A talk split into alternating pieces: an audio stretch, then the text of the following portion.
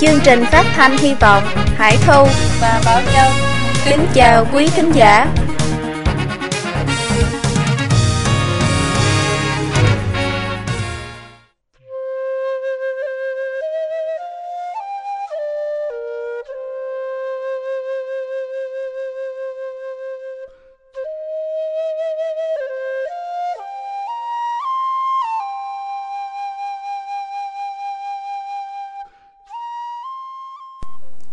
Chín bài bình luận về Đảng Cộng sản Trung Quốc.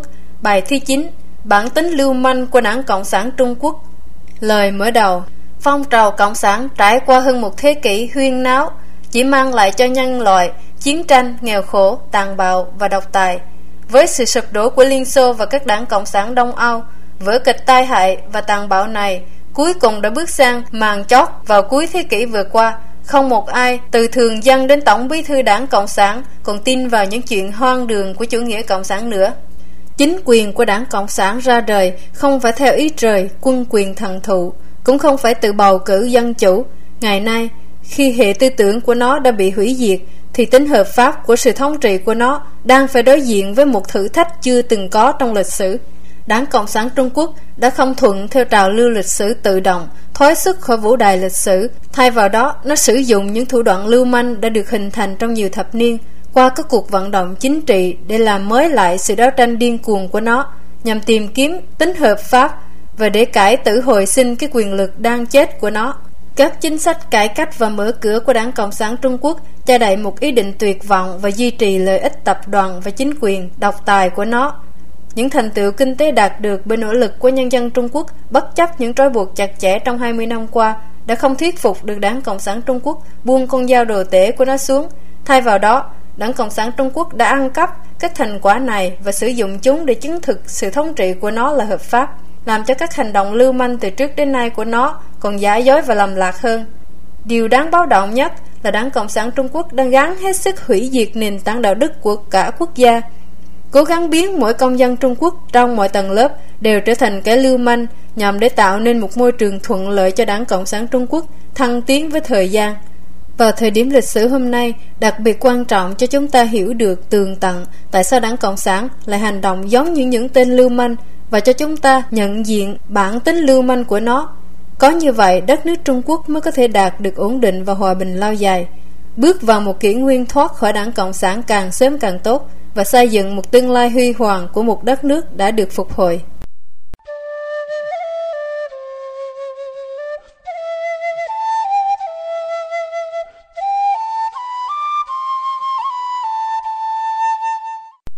Phần 1. Bản tính lưu manh của Đảng Cộng sản Trung Quốc chưa bao giờ thay đổi Mục 1.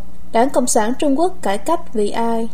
Xuyên suốt lịch sử, bất cứ khi nào Đảng Cộng sản Trung Quốc gặp phải khủng hoảng, nó sẽ biểu lộ một số dấu hiệu cải tiến, làm mê hoặc nhân dân hình thành những ảo tưởng về đảng Cộng sản Trung Quốc.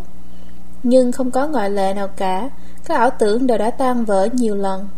Ngày nay, đảng Cộng sản Trung Quốc đang theo đuổi các lợi ích ngắn hạn nhằm trình diễn một màn kịch kinh tế thịnh vượng để một lần nữa thuyết phục nhân dân tin vào các ảo tưởng về nó. Tuy nhiên, những xung đột cơ bản giữa lợi ích của bản thân đảng Cộng sản với lợi ích của quốc gia dân tộc đã quyết định rằng sự thịnh vượng giả dối này sẽ không kéo dài lâu nữa. Sự cải cách mà đảng Cộng sản Trung Quốc đã hứa hẹn chỉ có một nguyên do, duy trì sự thống trị của mình. Nó là một cải cách yếu kém khập khiển, một thay đổi trên bề mặt chứ không phải bản chất. Nằm bên dưới của sự phát triển khập khiển là đang tiềm ẩn một khủng hoảng to lớn của xã hội. Một khi khủng hoảng bùng nổ, đất nước và nhân dân một lần nữa sẽ gặp khổ nạn, với sự thay đổi những người đứng đầu, thế hệ lãnh đạo mới của Đảng Cộng sản Trung Quốc không tham dự vào cuộc cách mạng Cộng sản thời xưa, bởi thế sẽ có ít uy tín và tín nhiệm trong việc điều hành đất nước. Đang ở trong khủng hoảng về tính hợp pháp của mình, thì sự bảo vệ các quyền lợi đảng trở thành một bảo đảm cơ bản ngày càng tăng nhằm duy trì quyền lợi của những cá nhân trong nội bộ Đảng Cộng sản Trung Quốc. Ích kỷ mà không kiềm chế được là bản tính của Đảng Cộng sản Trung Quốc – Hy vọng vào một đảng như vậy để có thể hiến dân chính bản thân nó mà phát triển đất nước một cách hòa bình là một mơ tưởng hảo huyền. Chúng ta hãy xem tờ Nhân dân Nhật Báo, cái lo của Đảng Cộng sản Trung Quốc, đã nói gì trên trang đầu vào ngày 12 tháng 7 năm 2004. những phương pháp biện chứng lịch sử đã dạy cho các thành viên đảng Cộng sản Trung Quốc điều sau đây. Điều nên đổi thì phải đổi, nếu không, suy đồi sẽ theo sau. Điều gì không nên đổi thì cố giữ, không đổi, nếu không, nó sẽ dẫn đến tự hủy diệt. Cái gì cần phải giữ không đổi? Tờ Nhân dân Nhật báo giải thích như thế này. Đường lối cơ bản của đảng là một trung tâm của đảng và hai điểm cơ bản kéo dài vững chắc trong 5 năm không một dao động. Người dân không nhất thiết phải hiểu cái gọi là trung tâm và điểm cơ bản tượng trưng cho cái gì. Song mọi người đều biết rằng cái giả tâm của bóng ma tà linh cộng sản đã duy trì quyền lợi tập thể và chế độ độc tài sẽ không bao giờ thay đổi. Chủ nghĩa cộng sản đã bị thất bại trên toàn cầu, đang bị sụp đổ đến độ càng ngày càng suy tàn. Tuy nhiên, trong khi vẫy vùng hấp hối thì một thứ gì càng thối nát lại càng có tính tàn phá. Tranh luận về cải tiến dân chủ với đảng Cộng sản chẳng khác gì yêu cầu cọp giữ khoác bộ da mới. Mục 2 Không có đảng Cộng sản thì Trung Quốc sẽ như thế nào? Trong khi đảng Cộng sản đang suy tàn, nhân dân bất ngờ khám phá ra rằng qua nhiều thập niên, bóng ma tà ác của đảng Cộng sản với những thủ đoạn lưu manh thiên biến vạn hóa đã thấm nhuần những yếu tố tà ác của nó vào trong mọi khía cạnh đời sống của nhân dân. Khi Mao Trạch Đông chết, nhiều người đã khóc cay đắng trước tấm hình của Mao, tự hỏi, không có Mao Chủ tịch Trung Quốc sẽ ra sao? Mỉa Mai thay, hai chục năm sau, khi đảng Cộng sản lộ rõ tính hợp pháp để thống trị đất nước của nó, Đảng Cộng sản Trung Quốc đã cho lan rộng một đợt tuyên truyền mới, làm nhân dân một lần nữa lại tự hỏi một cách lo âu. Nước Trung Quốc sẽ làm được gì nếu không có đảng Cộng sản? Trên thực tế, sự khống chế chính trị lan tràn khắp nơi của đảng Cộng sản Trung Quốc đã khắc sâu vào nền văn hóa hiện tại và tư tưởng người Trung Quốc đến nỗi ngay cả chuẩn mực mà người Trung Quốc đánh giá đảng Cộng sản Trung Quốc đều có dấu ấn của đảng Cộng sản Trung Quốc hoặc xuất phát từ đảng Cộng sản Trung Quốc. Nếu trong quá khứ, đảng Cộng sản Trung Quốc khống chế nhân dân bằng cách truyền thấm nhuần nhuyễn những yếu tố của nó vào họ, thì giờ đây, đảng Cộng sản Trung Quốc đã đến lúc phải gặt hái những gì nó gieo mầm bởi vì những điều thấm nhuần trong tâm trí người dân đã được tiêu hóa và hấp thụ vào từng tế bào của họ. Người dân suy nghĩ dựa theo lập luận của Đảng Cộng sản Trung Quốc và tự đặt mình vào vị trí của Đảng Cộng sản Trung Quốc mà phán xét đúng sai. Nói về việc Đảng Cộng sản Trung Quốc thảm sát các sinh viên học sinh biểu tình ngày 4 tháng 6 năm 1989, có người bảo, nếu tôi là Đặng Tiểu Bình, tôi cũng sẽ dập tắt cuộc nổi loạn bằng xe tăng. Trong cuộc đàn áp Pháp Luân Công, có người hùa theo rằng nếu tôi là Giang Trạch Dân, tôi cũng tiêu diệt Pháp Luân Công. Về việc cấm tự do ngôn luận, có người bảo rằng nếu tôi là đảng Cộng sản, tôi cũng sẽ làm như vậy. Chân lý và lương tri đã biến mất, chỉ còn lại logic của đảng Cộng sản. Đây là một trong những thủ đoạn độc ác và ghê gớm nhất của đảng Cộng sản Trung Quốc, đã được đảng Cộng sản Trung Quốc sử dụng về bản chất lưu manh của nó. Khi nào những độc tố tinh thần mà đảng Cộng sản Trung Quốc đã tiêm nhiễm vào vẫn còn trong đầu óc nhân dân, thì đảng Cộng sản Trung Quốc càng có cơ hội tiếp tục thâu đoạt năng lượng để duy trì sinh mệnh lưu manh của nó. Nước Trung Quốc sẽ làm được gì nếu không có đảng Cộng sản? Lối suy nghĩ này phù hợp chính xác với mục đích của đảng Cộng sản Trung Quốc là làm cho người dân suy luận theo logic của nó. Trung Quốc đã trải qua 5.000 năm lịch sử văn minh của nó mà không có đảng Cộng sản Trung Quốc. Thực tế, không một đất nước nào trên thế giới lại ngừng tiến triển xã hội chỉ vì sự sụp đổ của chế độ nào đó. Tuy nhiên, sau hàng chục thập niên dưới sự thống trị của đảng Cộng sản Trung Quốc, người dân đã không còn nhìn nhận ra được thực tế này. Sự tiên truyền lâu dài của đảng Cộng sản Trung Quốc đã rèn luyện người dân nghĩ đảng như là mẹ đẻ của họ. Các đường lối chính trị của đảng Cộng sản Trung Quốc có mặt ở khắp nơi đã khuất phục được nhân dân làm cho họ không thể nhận thức được cuộc sống không có đảng Cộng sản Trung Quốc sẽ ra sao. Không có Mao Trạch Đông, Trung Quốc đã không đổ vỡ. Vậy thì nếu không có đảng Cộng sản Trung Quốc, nước Trung Quốc có sụp đổ không? Mục 3. Đâu là nguồn gốc thật sự của sự hỗn loạn?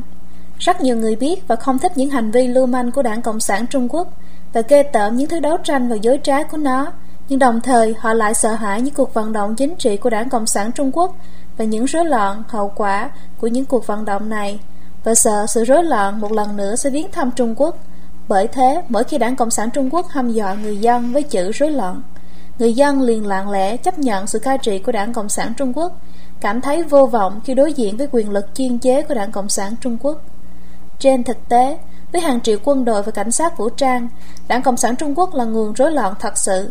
Những người dân thường không tài nào gây nên hoặc có khả năng khởi xướng rối loạn đến cho đất nước. Chỉ có Đảng Cộng sản Trung Quốc thoái hóa mới nhẫn tâm mang đất nước đến rối loạn có bất cứ dấu hiệu thay đổi nào. ổn định quan trọng hơn tất cả mọi thứ và nhổ tận gốc mầm móng của tất cả các yếu tố nguyên nhân làm bất ổn định. Các khẩu hiệu này đã trở thành cơ sở lý thuyết mà Đảng Cộng sản Trung Quốc dùng để đàn áp nhân dân. Vậy, ai là nguyên nhân lớn nhất tạo ra sự bất ổn tại Trung Quốc? Phải chăng chính là Đảng Cộng sản Trung Quốc, một chính quyền chuyên dùng bạo lực? Đảng Cộng sản Trung Quốc là chữ mưu của rối loạn và sau đó đến lượt nó lại dùng chính sự rối loạn nó tạo ra ấy để ép buộc người dân. Những bọn lưu manh xưa nay đều làm như thế cả.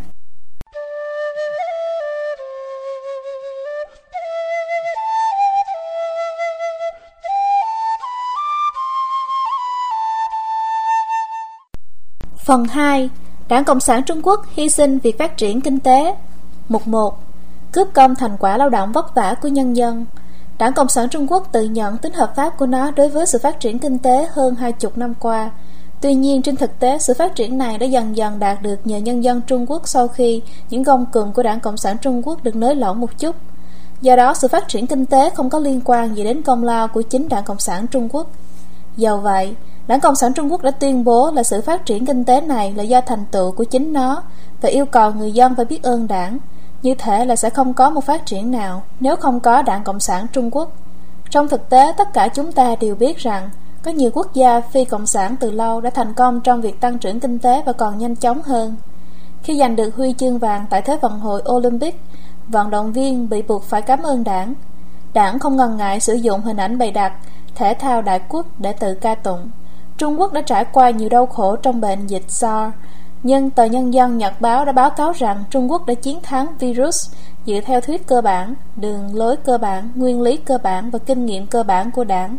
Việc phóng vệ tinh Thần Châu thứ năm của Trung Quốc đã được thực hiện bởi các chuyên gia khoa học và kỹ thuật, nhưng Đảng Cộng sản Trung Quốc đã lấy đó làm bằng chứng để chứng minh rằng chỉ có Đảng Cộng sản Trung Quốc mới có khả năng hướng dẫn người dân Trung Quốc bước vào hàng các quốc gia hùng mạnh của thế giới về việc Trung Quốc đăng cai Thế vận hội Olympic năm 2008. Thực ra, các nước Tây phương ban cho Trung Quốc cái cành ô liu biểu trưng cho đề nghị hòa bình để khuyến khích Trung Quốc cải thiện tình hình nhân quyền.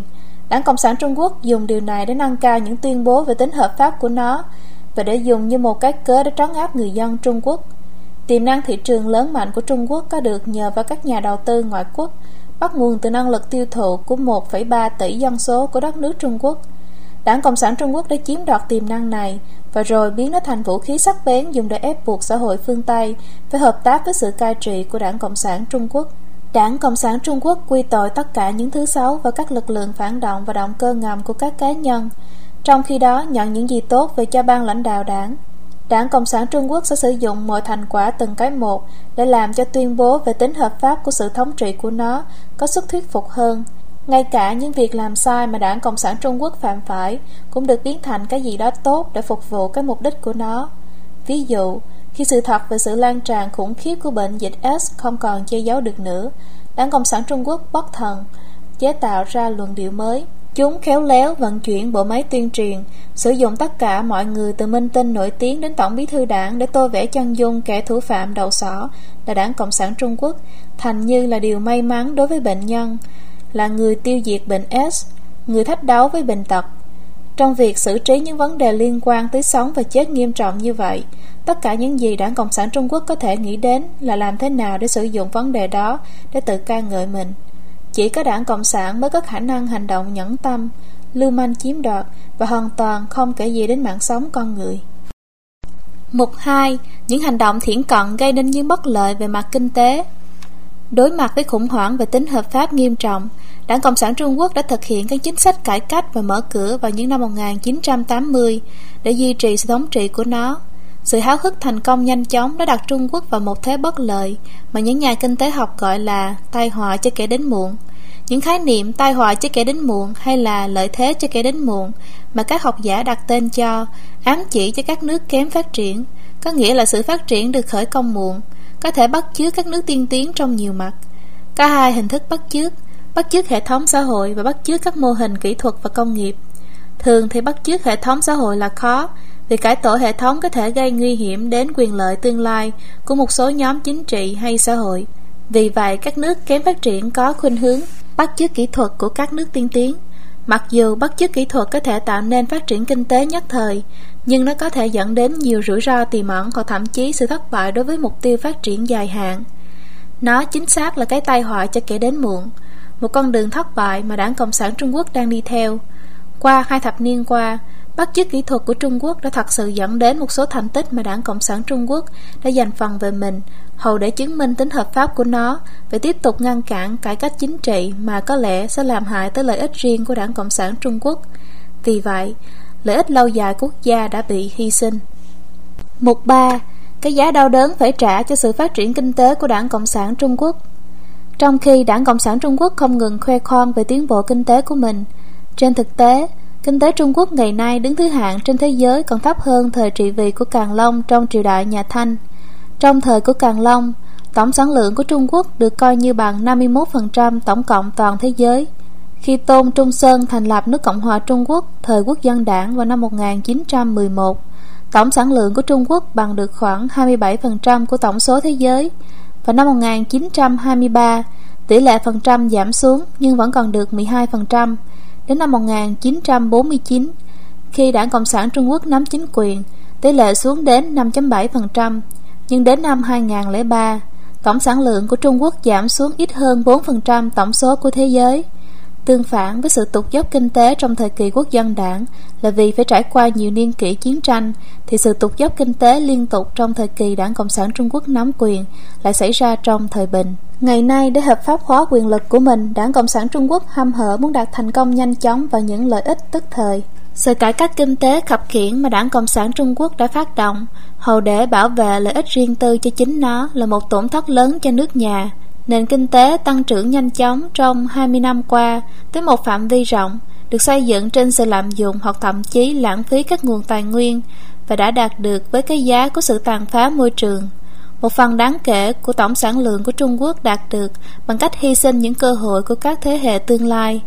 Vào năm 2003, Trung Quốc đã đóng góp dưới 4% cho kinh tế thế giới, trong khi đó sắt, xi măng và những vật dụng khác được tiêu thụ bằng 1 phần 3 tổng số tiêu thụ toàn cầu. Từ thập niên năm 1980 đến cuối thập niên năm 1990, những vùng đất bị hoang hóa ở Trung Quốc tăng từ 1.000 đến 2.460 km vuông. Đất trồng trọt cho mỗi đầu người cũng giảm sút từ 2 mẫu vào năm 1980 đến 1,43 mẫu vào năm 1203. Sự bùng phát, thu hồi giải tỏa đất đai để phát triển công nghiệp, lan rộng đã dẫn đến thất thoát 100 triệu mẫu đất để trồng trọt trong vòng chỉ vài năm. Tuy nhiên, thực tế tỷ lệ đất thu hồi được đem sử dụng chỉ là 43%. Hiện thời tổng số lượng nước phế thải là 43,95 triệu tấn, vượt quá khả năng của môi trường 82%. Trong 7 hệ thống sông ngòi chính, 40,9% nước không còn dùng được cho người và súc vật uống. 75% mương hồ bị ô nhiễm nên đã sinh ra nhiều mức độ phú dưỡng trong nước. Chưa bao giờ sự xung đột giữa người và thiên nhiên tại Trung Quốc lại căng thẳng như ngày nay. Trung Quốc hay thế giới không tài nào cưỡng lại sự nguy hiểm gia tăng ấy. Bị che mắt bởi hào nhoáng bề mặt của các cao ốc và biệt thự, người dân không để ý đến sự khủng hoảng sinh thái đang treo lơ lửng. Tuy nhiên, một khi đến lúc thiên nhiên trừng phạt nhân loại, nó sẽ mang đến những hậu quả gây thảm khốc cho đất nước Trung Quốc. So sánh với Nga, từ sau khi rũ bỏ chủ nghĩa cộng sản đã thực hiện cải cách kinh tế và chính trị cùng một lúc, sau khi trải qua một khoảng thời gian khó khăn ngắn, Nga bắt đầu phát triển nhanh chóng. Từ năm 1999 đến 2003, tổng sản lượng của Nga đã tăng tổng số được 29,9%, mức sống người dân cũng được cải thiện đáng kể.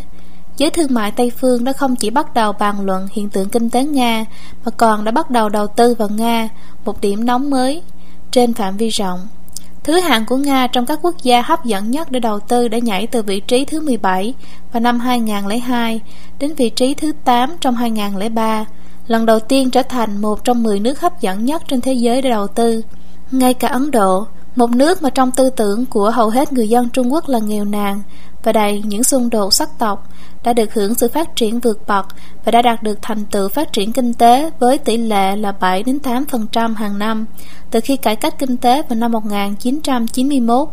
Ấn Độ có hệ thống pháp luật khá đầy đủ về kinh tế thị trường, một hệ thống tài chính dồi dào, một hệ thống dân chủ phát triển tốt, tâm thái nhân dân ổn định. Nước này đã được cộng đồng quốc tế công nhận là một nước có tiềm năng phát triển lớn. Tương phản lại, Đảng Cộng sản Trung Quốc chỉ tham gia vào cải cách kinh tế mà không có cải cách chính trị. Bộ mặt kinh tế giả tạo nở rộ nhất thời đã cản trở sự phát triển các hệ thống xã hội tự nhiên. Chính sự cải cách không đầy đủ này đã gia tăng sự mất cân bằng trong xã hội Trung Quốc và làm các mâu thuẫn xã hội càng thêm sâu sắc. Những lợi nhuận tài chính và nhân dân đạt được không được các hệ thống xã hội ổn định bảo vệ. Hơn thế nữa, trong quá trình tư hữu hóa các tài sản nhà nước, những kẻ nắm quyền hành trong đảng Cộng sản Trung Quốc đã lợi dụng quyền thế để nhét đầy vào túi riêng của mình. Đảng Cộng sản Trung Quốc không ngừng lừa dối nông dân. Đảng Cộng sản dựa vào nông dân để đoạt quyền lực. Những người dân nông thôn trong các vùng đảng trị đã cống hiến tất cả những gì họ sở hữu cho đảng Cộng sản từ lúc nó mới phôi thai. Nhưng sau khi đảng Cộng sản nắm quyền lực quốc gia, những người nông dân đã trải qua sự đối xử phân biệt trầm trọng. Sau khi đảng Cộng sản Trung Quốc thành lập chính quyền, nó đã sắp xếp một hệ thống vô cùng bất công, đó là hệ thống đăng ký cư trú. Hệ thống này ép buộc chia người dân thành dân nông thôn và dân thành thị, tạo ra một sự chia rẽ vô lý và chống đối trong nội bộ đất nước. Nông dân không có bảo hiểm sức khỏe, không có tiền trợ cấp thất nghiệp, không có tiền hưu trí và không được vay tiền ngân hàng. Người nông dân thuộc giai cấp bần cùng nhất tại Trung Quốc, nhưng lại cũng là giai cấp bị đánh thuế nặng nhất Nông dân cần phải trả tiền cho quỹ tiết kiệm bắt buộc, quỹ phúc lợi xã hội, quỹ quản lý hành chính, lệ phí giáo dục bổ sung, lệ phí kiểm soát sinh đẻ, lệ phí tổ chức và huấn luyện quân đội, lệ phí xây dựng đường quốc gia và lệ phí bồi thường phục vụ quân sự. Bên cạnh tất cả lệ phí này, họ còn phải bán một phần thóc lúa mà họ đã sản xuất theo một tỷ lệ cố định cho nhà nước như là một yêu cầu bắt buộc và phải trả thuế nông nghiệp, thuế đất, thuế sản xuất vùng đặc biệt, thuế giết mổ và còn thêm vào nhiều thứ thuế khác. Ngược lại, dân thành thị không phải trả thuế và những lệ phí này. Vào đầu năm 2004, Thủ tướng Ôn Gia Bảo đã phát hành hồ sơ số 1 nói rằng nông thôn Trung Quốc đang đối diện với tình thế khó khăn nhất từ khi cải cách kinh tế vào năm 1978. Thu nhập của hầu hết nông dân đã không tăng hoặc thậm chí còn xuống dốc. Họ càng nghèo hơn và khoảng cách thu nhập giữa dân nông thôn và dân thành thị tiếp tục nới rộng ra. Trong một lâm trường ở phía đông tỉnh Tứ Xuyên, nhà chức trách cấp trên đã chi ra 500.000 nhân dân tệ, khoảng 60.500 Mỹ Kim cho một chương trình trồng lại rừng. Những người lãnh đạo lâm trường trước hết bỏ túi 200.000 nhân dân tệ, rồi mới phân phối 300.000 nhân dân tệ còn lại để trồng rừng. Nhưng mỗi khi qua một cấp quản lý, số tiền lại bị thất thoát, Cuối cùng chỉ còn lại một ít dành cho những người nông dân trong vùng, những người mà thật sự trồng rừng. Chính quyền không cần phải lo lắng rằng những người nông dân sẽ từ chối làm việc vì tài chính không thỏa đáng. Những nông dân này quá nghèo đến nỗi họ phải làm việc với tiền công rẻ mạt. Cũng vì lý do này, những sản phẩm sản xuất tại Trung Quốc Made in China rất rẻ. Dùng lợi ích kinh tế để gây sức ép đối với các nước Tây phương nhiều người tưởng rằng buôn bán với Trung Quốc sẽ thúc đẩy nhân quyền, tự do ngôn luận và cải cách dân chủ cho Trung Quốc. Sau hơn một thập niên, rõ ràng là giả định này chỉ là mơ tưởng. Một sự so sánh về nguyên tắc làm thương mại ở Trung Quốc và các nước Tây phương cho ta ví dụ điển hình. Sự công bằng và rõ ràng của xã hội Tây phương được thay thế bởi những quan hệ cá nhân, hối lộ và biển thủ ở Trung Quốc. Nhiều công ty Tây phương đã trở thành thủ phạm hàng đầu vì đã làm trầm trọng thêm sự thối nát của Trung Quốc. Một số công ty thậm chí còn giúp đỡ đảng Cộng sản Trung Quốc giấu giếm những hành vi vi phạm nhân quyền và đàn áp chính người dân của nó. Đảng Cộng sản Trung Quốc hành động như mafia bằng cách chơi vấn bài kinh tế trong chính sách đối ngoại.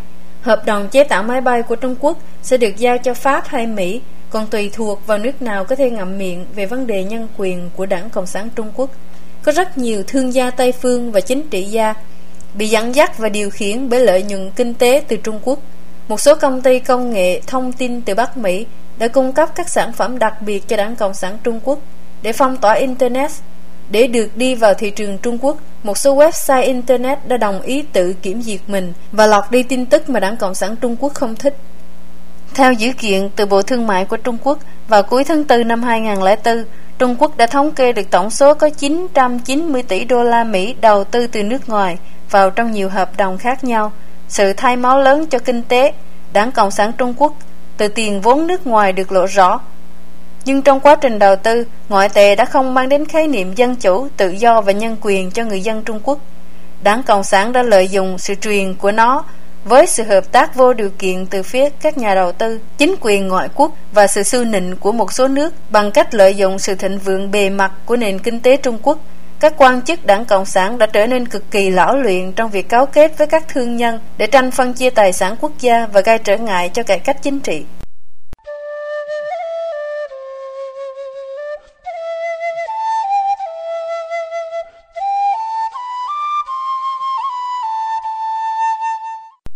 Kỹ thuật tẩy não của đảng Cộng sản Trung Quốc chuyển từ trắng trợn sang tinh vi. Người ta thường nghe nói rằng tôi biết trong quá khứ đảng Cộng sản Trung Quốc hay dối trá, nhưng lần này nó nói sự thật. Mỉa mai thay, hồi tưởng lại, đây là câu nói mà người dân nói mỗi lần đảng Cộng sản Trung Quốc tạo ra sai lầm nghiêm trọng trong quá khứ.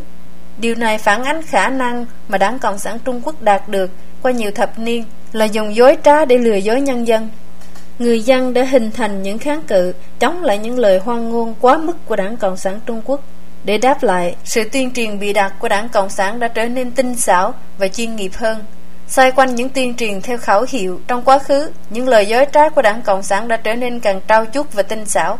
Đặc biệt, dưới điều kiện phong tỏa tin tức mà đảng Cộng sản đã thực hiện trên toàn Trung Quốc, nó đặt đều dựa trên một phần sự thật phiến diện để đánh lạc hướng công chúng những điều thậm chí còn có hại và dối trá hơn là những lời dối trá quá mức. China Scope, tờ báo tiếng Anh, có một bài viết vào tháng 10 năm 2004 phân tích những trường hợp mà Đảng Cộng sản Trung Quốc đã sử dụng những cách thức tinh xảo để bịa đặt, dối trá nhằm để che đậy sự thật. Khi vụ SARS bùng nổ tại lục địa Trung Quốc vào năm 2003, thế giới bên ngoài đã nghi ngờ Trung Quốc giấu giếm tin tức về dịch bệnh và thậm chí Đảng Cộng sản Trung Quốc đã lặp đi lặp lại nhiều lần từ chối thừa nhận nó. Để tìm hiểu Đảng Cộng sản Trung Quốc có thành thật về báo cáo bệnh SARS hay không, tác giả của bài viết đã đọc tất cả trên 400 báo cáo về vụ SARS từ lúc khởi thủy đến tháng 4 năm 2003 trên website Tân Hoa. Những báo cáo này nói lên rằng, ngay lúc SARS xuất hiện, chính quyền trung ương và các cấp địa phương đã huy động các chuyên gia kịp thời chữa bệnh cho các bệnh nhân và sau đó họ đã lành bệnh và được xuất viện để đối phó với các thành phần gây rối kích động nhân dân đi mua sắm hàng hóa, tích trữ nhằm tránh đi ra ngoài, phòng khi bệnh dịch lan tràn. Chính phủ đã lập tức chặn đứng tin đồn và xúc tiến ngăn ngừa tin đồn lan rộng. Như thế, trật tự xã hội được ổn định tốt hơn. Mặc dầu vậy, một số ít các lực lượng chống Trung Quốc đã vô cớ nghi ngờ chính quyền Trung Quốc che giấu sự thật. Hầu hết các quốc gia và nhân dân không tin vào tin đồn này. Thị trường chứng khoán Quảng Châu có sự tham gia lớn nhất chưa từng có của các doanh nghiệp trên khắp thế giới. Những người du lịch từ nước ngoài khẳng định rằng du lịch đến Trung Quốc rất an toàn, đặc biệt các chuyên gia từ Hội Y tế Thế giới WHO, những người đã bị lừa dối bởi đảng Cộng sản Trung Quốc đã tuyên bố với công chúng rằng chính quyền Trung Quốc đã đang sẵn sàng phối hợp hoạt động và có biện pháp thích đáng để đối phó với SARS. Vậy, sẽ không có vấn đề gì và các chuyên gia đã phê chuẩn tỉnh Quảng Đông hết dịch. Sau hơn 20 ngày trì hoãn, sau khi đã công khai khảo sát, trên 400 bài viết này đã cho tác giả một ấn tượng rằng Đảng Cộng sản Trung Quốc rất trung thực trong suốt 4 tháng này và đã hành động một cách có trách nhiệm để bảo vệ sức khỏe cho nhân dân và đã làm cho mọi người tin rằng Đảng Cộng sản đã không che giấu bất kể điều gì. Tuy nhiên, vào 20 tháng 4 năm 2003, Văn phòng Thông tin của Hội đồng Nhà nước, Quốc vụ Viện Tân Văn đã thông báo trong buổi họp báo với các nhà báo rằng SARS đã thật sự lan tràn tại Trung Quốc và như vậy gián tiếp thừa nhận rằng chính quyền đã che đậy bệnh dịch. Chỉ khi ấy các tác giả này mới thấy sự thật và hiểu các phương pháp lưu manh tiến cùng thời gian và thủ đoạn mà Đảng Cộng sản Trung Quốc sử dụng. Trong cuộc tổng tuyển cử ở Đài Loan, Đảng Cộng sản Trung Quốc đã sử dụng cùng chiến thuật trao chuốt và tinh tế, đã tung tin rằng bầu cử tổng thống sẽ dẫn đến tai họa lớn tỷ lệ tự sát lên cao, thị trường chứng khoán sụp đổ, bệnh kỳ quặc tăng trưởng, bệnh tâm thần, sự di dân ra khỏi đảo, gia đình bất hòa, thái độ nhẫn tâm với đời, thị trường suy thoái, bắn giết bừa bãi, biểu tình và chống đối, bao vai dinh thự tổng thống, xã hội mất an ninh, trò hề chính trị, vân vân. Đảng Cộng sản đã nhồi vào đầu người dân lục địa Trung Quốc với những luận điệu này từng ngày. Chủ tâm lèo lái nhân dân tin rằng tất cả những tai họa này là kết quả của bầu cử và người Trung Quốc đừng nên bao giờ tổ chức bầu cử dân chủ.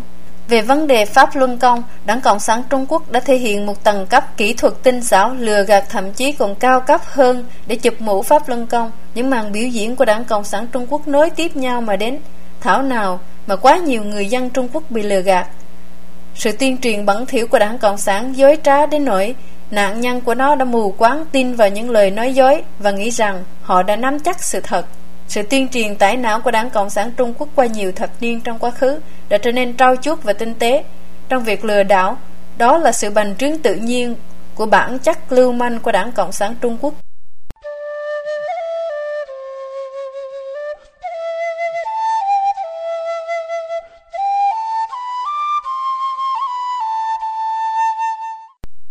đạo đức giả của đảng Cộng sản Trung Quốc trong vấn đề nhân quyền từ lợi dụng dân chủ chiếm đoạt quyền lực đến giả dạng dân chủ để duy trì chế độ độc tài trong một quốc gia dân chủ chủ quyền nằm trong tay người dân, phù hợp với nguyên lý của trời và đất.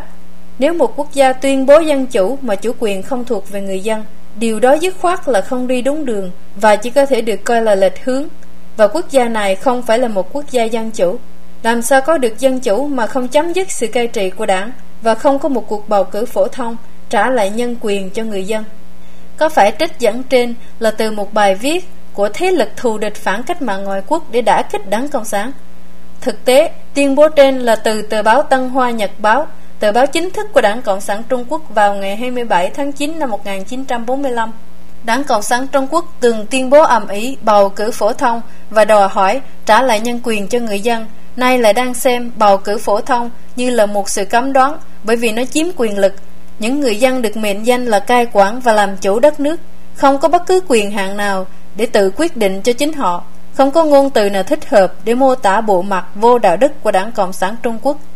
Nếu bạn cho rằng những gì đã qua thì cho qua, và giáo phái Trung Cộng tà ác đã từng gieo rắc giết chóc và cai trị đất nước bằng dối trá, nay sẽ lại tự cải tổ và trở nên thiện lành và sẵn lòng trả lại nhân quyền cho nhân dân, bạn sẽ một lần nữa lầm to. Hãy nghe những gì tờ Nhật báo Nhân dân, cái loa chính của Đảng Cộng sản Trung Quốc đã nói vào ngày 23 tháng 10 năm 2004. 60 năm sau, lời tuyên bố trước công chúng đã được trích dẫn trên. Kiểm soát tư tưởng chặt chẽ là hệ tư tưởng cốt lõi và nền tảng chính trị để củng cố sự thống trị của đảng.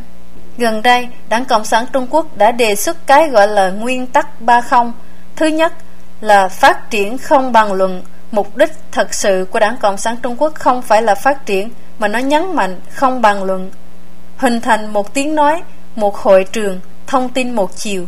Khi Giang Trạch Dân được phỏng vấn bởi một phóng viên nổi tiếng Mike Wallace của đài CBS vào năm 2000 với câu hỏi tại sao Trung Quốc không tổ chức bầu cử dân chủ, Giang đã trả lời người Trung Quốc học thức kém.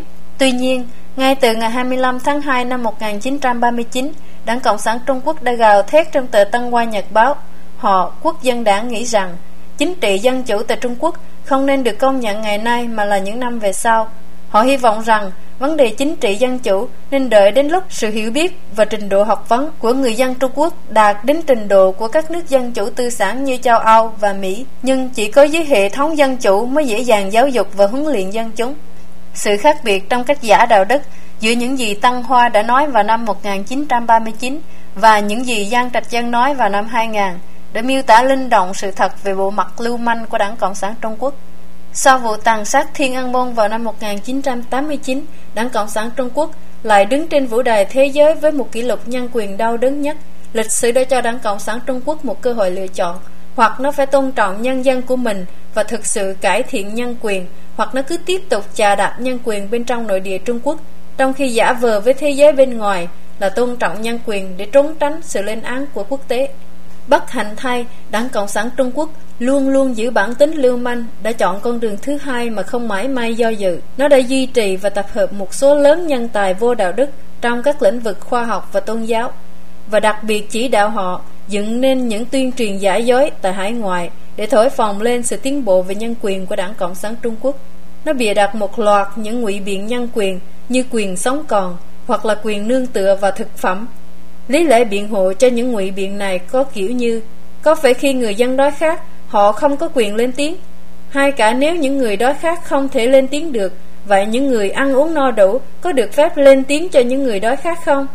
Đảng Cộng sản thậm chí còn cố gắng lừa gạt người dân Trung Quốc và các nước dân chủ Tây Phương bằng cách chơi các ván bài về nhân quyền, thậm chí rõ ràng tuyên bố rằng hiện nay là thời kỳ tốt nhất về nhân quyền ở Trung Quốc. Nghị quyết 35 của Hiến pháp Trung Quốc quy định rằng người dân nước Cộng hòa Nhân dân Trung Hoa được tự do phát biểu, xuất bản, nhóm họp, hội đoàn, biểu tình và diễn hành. Đảng Cộng sản Trung Quốc đơn thuần chỉ là chơi chữ mà thôi. Dưới sự thống trị của Đảng Cộng sản Trung Quốc, vô số công dân bị tước đoạt đi quyền tự do tín ngưỡng, ngôn luận, xuất bản và hội họp. Đảng Cộng sản thậm chí có lệnh rằng việc đệ đơn thỉnh cầu lên cấp trên của một số nhóm người nhất định cũng bị xem là bất hợp pháp. Hơn một lần vào năm 2004, một số nhóm thường dân đệ đơn xin diễn hành tại Bắc Kinh. Thay vì chấp nhận cho phép, chính phủ lại bắt giam những người đệ đơn. Chính sách một quốc gia hai hệ thống của Hồng Kông được phê chuẩn bởi hiến pháp của Đảng Cộng sản Trung Quốc cũng là một thủ đoạn. Đảng Cộng sản Trung Quốc tuyên bố rằng sẽ không có thay đổi tại Hồng Kông trong vòng 50 năm, song nó đã cố đổi hai hệ thống thành một bằng cách cố tình thông qua một luật chiên chế là nghị quyết 23 võng vẹn trong vòng chỉ 5 năm kể từ khi Hồng Kông được trả về Trung Quốc. Một mánh khóe mới thật nham hiểm được vận dụng bởi Đảng Cộng sản Trung Quốc là nới lỏng tự do ngôn luận, giả tạo nhằm che lấp sự theo dõi quy mô và kiểm soát đồ sộ của nó.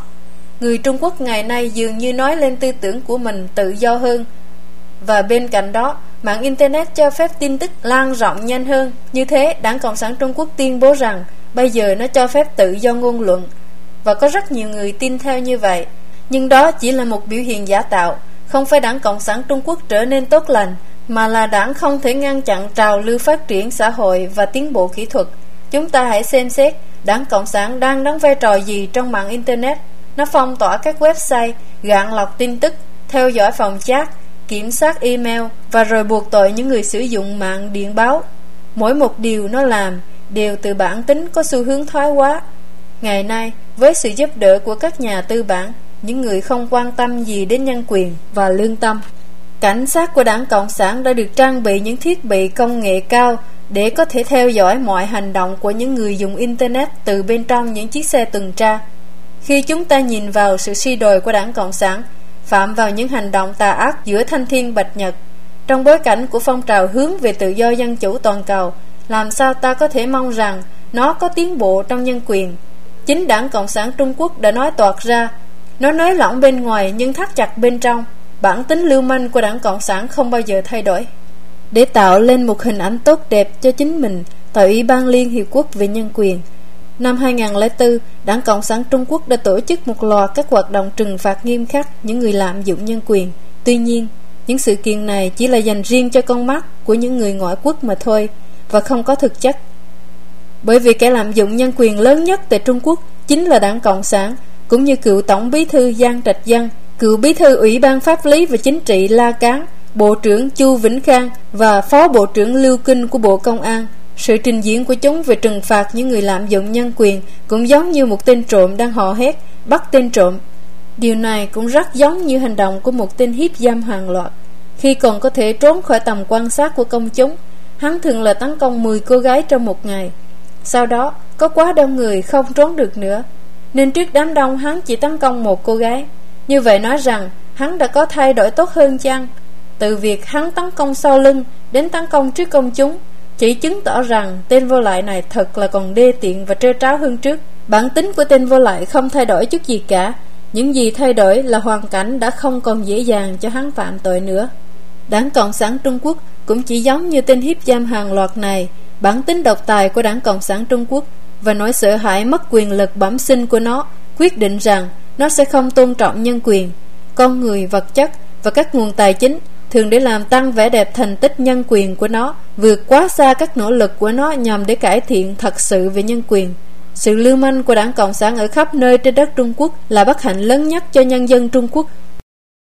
Giả trang để hành ác và nắp bóng luật pháp để bảo vệ lợi ích của những nhóm có quyền lợi đặc biệt Đảng Cộng sản Trung Quốc một mặt xé tan bộ mặt cũ của chúng và hoàn toàn bỏ bê công nhân, nông dân và quần chúng, mặt khác thăng tiến cùng thời gian các thủ đoạn lưu manh và dối trá. Đến nỗi sự lạm dụng nhân quyền của Đảng Cộng sản Trung Quốc đã bị phơi bày ra cộng đồng quốc tế. Đảng Cộng sản Trung Quốc đã sử dụng những ngôn từ quen thuộc như là pháp trị, thị trường, vì dân và cải cách để làm loạn tâm trí nhân dân. Đảng Cộng sản Trung Quốc không thay đổi bản tính tà ác lưu manh của mình Hình ảnh như vậy cũng chỉ càng đánh lạc hướng nhân dân hơn là khi đảng Cộng sản Trung Quốc khoác bộ y phục của Mao, Trong tác phẩm Trại gia súc của George Orwell xuất bản năm 1945, các con heo học cách đứng và đi bằng hai chân. Kỹ thuật mới này đã tạo bộ mặt mới cho heo nhưng nó không thay đổi được bản tính heo của chúng. Làm luật và quy định vi phạm hiến pháp Trung Quốc Luật pháp và những quy định trái với hiến pháp đã được truyền xuống tới các nhân viên thực thi pháp luật tại nhiều tầng cấp. Họ lấy lý do như căn cứ vào pháp luật để cản trở những nỗ lực của nhân dân chống cuộc đàn áp, đòi hỏi tự do và di hộ nhân quyền. Xử lý những vấn đề phi chính trị bằng các thủ đoạn chính trị một vấn đề xã hội bình thường sẽ được thổi phồng lên ngang hàng với đấu tranh với đảng để đoạt chính quyền. Mang thảm họa cho đảng và nhà nước, nổi loạn, lực lượng kẻ thù, đảng Cộng sản Trung Quốc cố tình chính trị hóa vấn đề phi chính trị để có thể sử dụng các cuộc vận động chính trị như một công cụ tuyên truyền để kích động lòng thù hận của nhân dân. Giải quyết các vấn đề chính trị bằng các thủ đoạn lén lút Mánh khóe mới nhất của đảng Cộng sản Trung Quốc dùng để tấn công các công dân tán thành dân chủ và các trí thức có tư tưởng độc lập là lập ra những cái bẫy nhằm cầm tù những người này. Những cái bẫy như vậy bao gồm tạo ra các đội dân sự như là chơi đỉ và trốn thuế. Kẻ tấn công giữ lại một hồ sơ nhỏ để tránh sự chỉ trích của các nhóm bên ngoài. Những đội này đủ để hủy hoại thanh danh của kẻ bị tố cáo, cũng được dùng để làm nhục nạn nhân trước công chúng. Cái thay đổi duy nhất đối với bản tính lưu manh của đảng Cộng sản Trung Quốc nếu có là nó thậm chí còn trở nên nhục nhã và vô nhân tính hơn mà thôi. Đảng Cộng sản Trung Quốc bắt giữ hơn một tỷ người làm con tin bằng thứ logic méo mó của nó. Hãy tưởng tượng một tên tội phạm dâm loạn đột nhập vào nhà và hãm hiếp một cô con gái. Trong lúc hào tòa, tên tội phạm này tự bào chữa cho mình rằng hắn không giết nạn nhân, hắn chỉ hãm hiếp cô ta thôi, bởi vì giết người mang trọng tội hơn tội hiếp dâm. Hắn tranh cãi rằng hắn vô tội và hắn cần được trả tự do ngay lập tức. Hắn nói rằng nhân dân cũng nên ca ngợi hắn vì hắn chỉ có hiếp dâm nhưng không giết người. Lý luận này nghe có vẻ lố bịch, tuy nhiên cái logic của đảng Cộng sản để biện hộ cho cuộc tàn sát Thiên An Môn vào ngày 4 tháng 6 năm 1989 là giống hệt như cái của tên tội phạm trên. Đảng Cộng sản Trung Quốc đã tranh cãi rằng đàn áp sinh viên học sinh đã tránh được nội loạn tiềm tàng tại Trung Quốc để ngăn chặn nội loạn nên đàn áp sinh viên học sinh đã được cho là có lý. Hãm hiếp hay giết người trường hợp nào tốt hơn? Câu hỏi này của tên tội phạm chắc vấn quân tòa chỉ có thể cho thấy tên tội phạm vô liêm sĩ đến cỡ nào. Tương tự như vậy, trong vấn đề tàn sát Thiên An Môn, Đảng Cộng sản Trung Quốc và bọn hào đoàn đã không suy nghĩ kỹ đó là tội trạng giết người hay không, mà trái lại, chúng đã chắc vấn xã hội cái nào tốt hơn, đàn áp học sinh, sinh viên hay nội loạn có thể dẫn đến nội chiến. Đảng Cộng sản Trung Quốc kiểm soát tất cả máy móc và phương tiện tuyên truyền trên toàn quốc.